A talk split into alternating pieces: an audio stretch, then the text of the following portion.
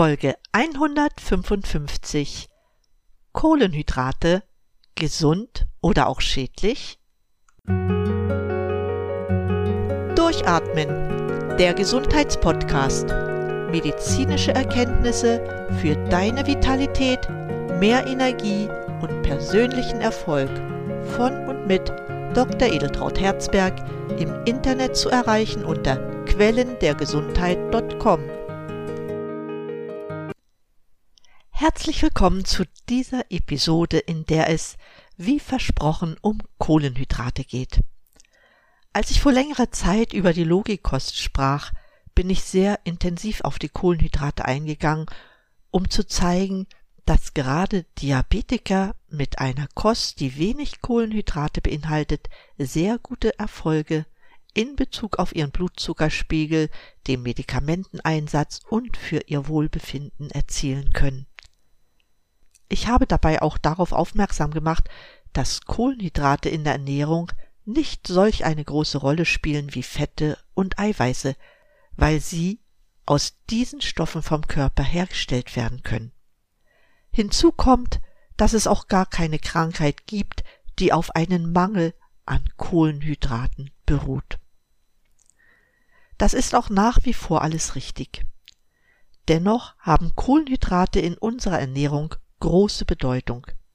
Ich kenne nur wenig Menschen, die gern auf Brot, Kartoffeln oder Nudeln verzichten würden. Hinzu kommt, dass in der Zeit, als die Fette von der Deutschen Gesellschaft für Ernährung verteufelt wurden, übermäßig viel Kohlenhydrate in die Lebensmittel einzogen. So wurde das Fett in Joghurts durch Zucker ersetzt, die Menschen bekamen immer mehr und mehr Übergewicht. Letztendlich bekamen Kohlenhydrate dadurch einen schlechten Ruf. Inzwischen hat sich alles etwas relativiert. Herausgestellt hat sich, dass wir zwischen guten und schlechten Kohlenhydraten unterscheiden müssen.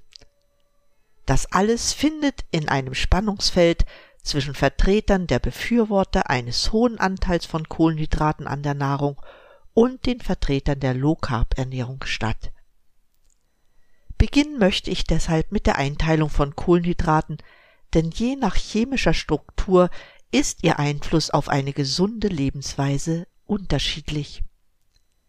Rein chemisch betrachtet sind Kohlenhydrate langkettige Kohlenwasserstoffe, die nur aus Kohlenstoff, Wasserstoff und Sauerstoff bestehen. Die Kohlenhydrate lassen sich in vier Kategorien aufteilen. Die erste sind die kurzkettigen Kohlenhydrate. Man nennt sie auch Zucker oder Glucose, was jedoch nur formal richtig ist. Wir unterscheiden bei den kurzkettigen Kohlenhydraten Einfach- und Mehrfachzucker. Sie schmecken süß. Zu den Einfachzuckern gehören zum Beispiel die Glucose oder Traubenzucker, die Fructose, die Galaktose oder auch die Mannose. Weniger bekannt ist der sogenannte Schleimzucker, er kommt überall dort vor, wo wir es mit Schleimhäuten zu tun haben. Zu den Zweifachzuckern gehört der normale Haushaltszucker, der Milchzucker und auch der Malzzucker. Malzzucker entsteht in unserem Körper während der Verdauung von Stärke.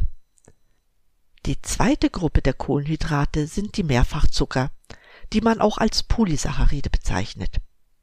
Das sind langkettige Kohlenhydrate.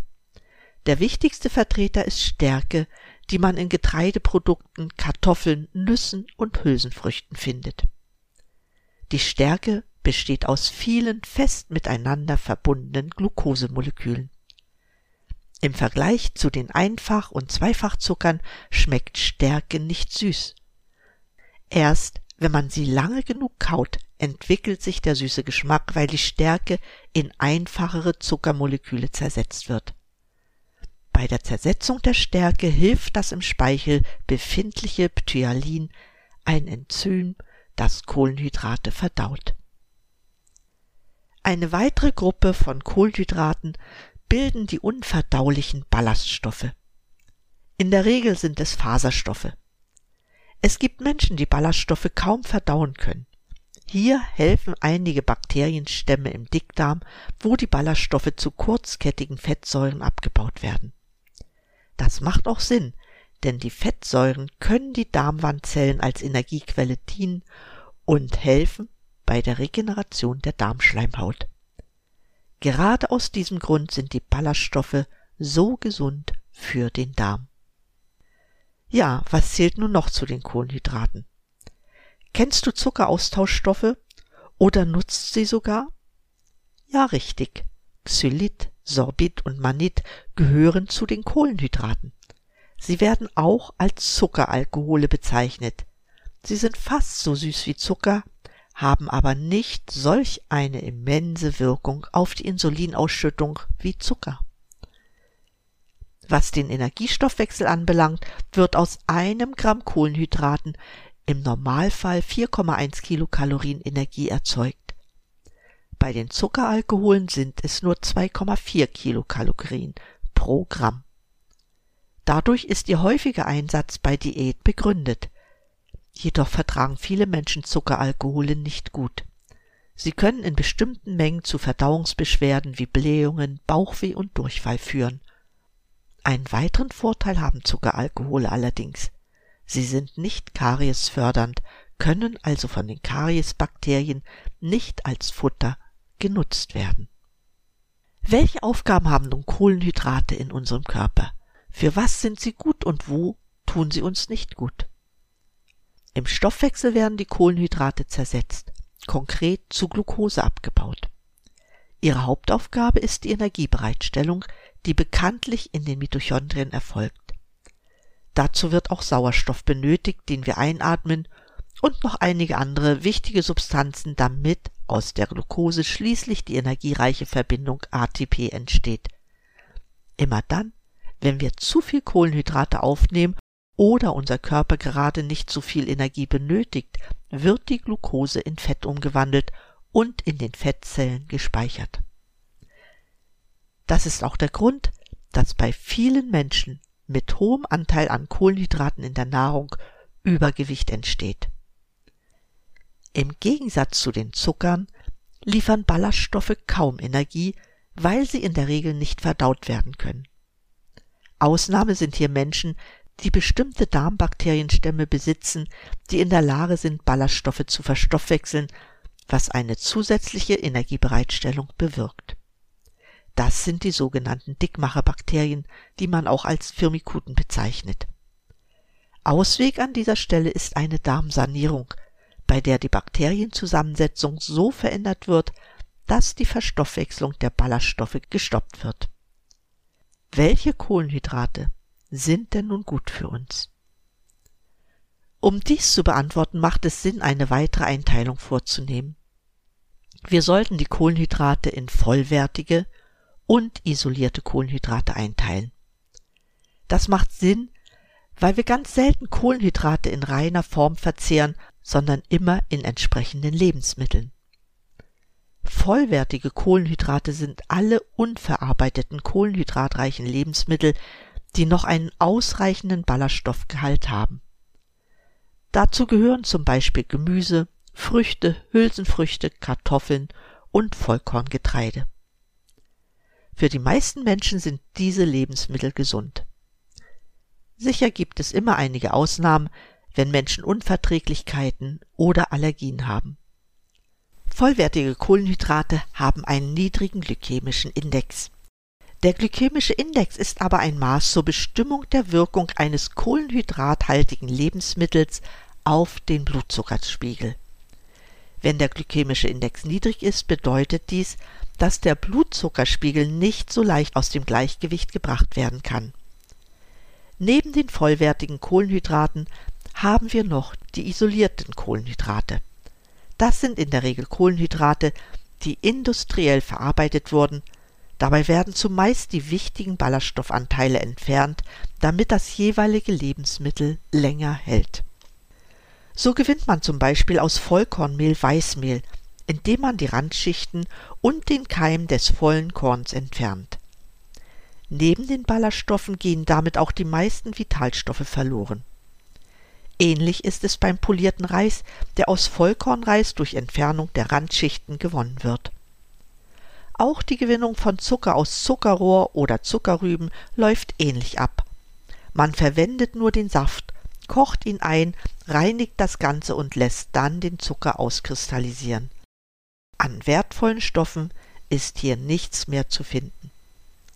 Zu den isolierten Kohlenhydraten gehören auch all jene Lebensmittel, die aus den eben genannten hergestellt werden, nämlich Kuchen, Kekse, Knapperwaren, Croissants, Brötchen, Brot, gesüßte Getränke, Süßigkeiten, Ketchup und andere Fertigprodukte, die hohe Zuckeranteile haben. Nein, ich sage dir nicht, dass du auf all das verzichten sollst, jedoch macht es Sinn, über die verzehrte Menge nachzudenken. Du musst im Hinterkopf haben, dass diese Lebensmittel den Blutzucker schnell ansteigen lassen. Es kommt zu enormen Schwankungen und es entstehen Heißhungerattacken, die dich animieren, wieder zu den schnellen Snacks zu greifen. Was die Blutzuckerschwankungen so gefährlich macht, ist, dass sie zu chronischen Entzündungsprozessen führen können, in deren Folge weitere Erkrankungen wie Diabetes, Adipositas, Herz-Kreislauf-Erkrankungen entstehen. Hinzu kommt, dass Lebensmittel, die reich an raffinierten Kohlenhydraten sind, sehr oft nur wenig essentielle Nährstoffe enthalten. Wir haben es mit den sogenannten leeren Kalorien zu tun. Sie liefern zwar Energie, aber keine Vitalstoffe. Bei welchen Kohlenhydraten solltest du also mit dem Verzehr eher zurückhaltend sein? Ganz klar, das sind zuerst reiner Zucker, Sirup und Weißmehl sowie alle Produkte, die diese Kohlenhydrate enthalten. Das sind also Weißbrot oder Brot, das überwiegend aus Weißmehl hergestellt wurde. Wenn du jetzt meinst, Roggenbrot ist besser, muss ich dir leider sagen, dass es zwar dunkler ist als Weizenbrot, doch das Roggenmehl ist genauso produziert wie Weizenmehl. Wenn jedoch das Brot zu 100% aus Vollkornmehl hergestellt wurde, kann ich dir raten, das zu verzehren. Schädlich für uns sind auch, wie ich es schon sagte, weißer polierter Reis, Fruchtsäfte, alle gesüßten Getränke, Süßigkeiten, Schokolade, Eiscreme, Kuchen und jede Art von süßem Gebäck.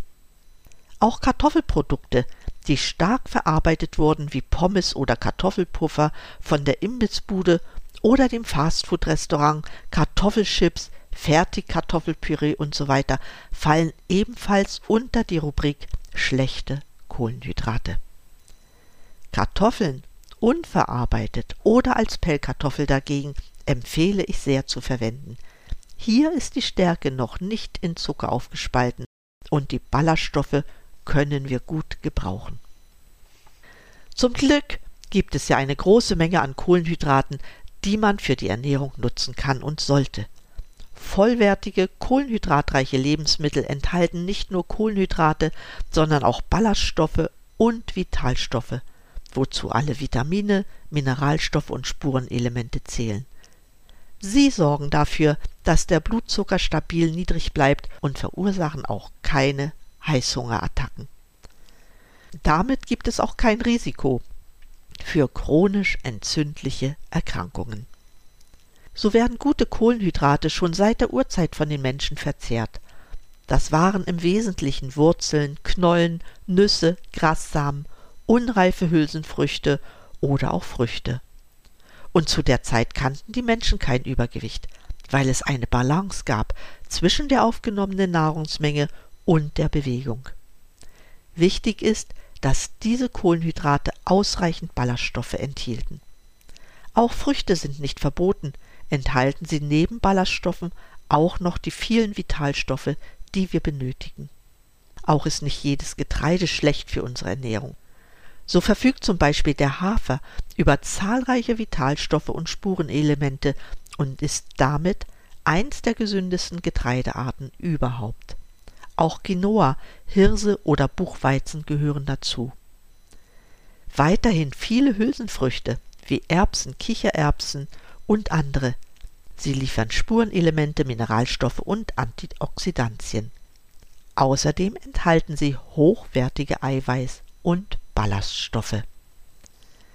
Ich kann dich an dieser Stelle aufrufen, folgende Kohlenhydrate auf deinen Speiseplan zu lassen, weil sie einfach gesund sind.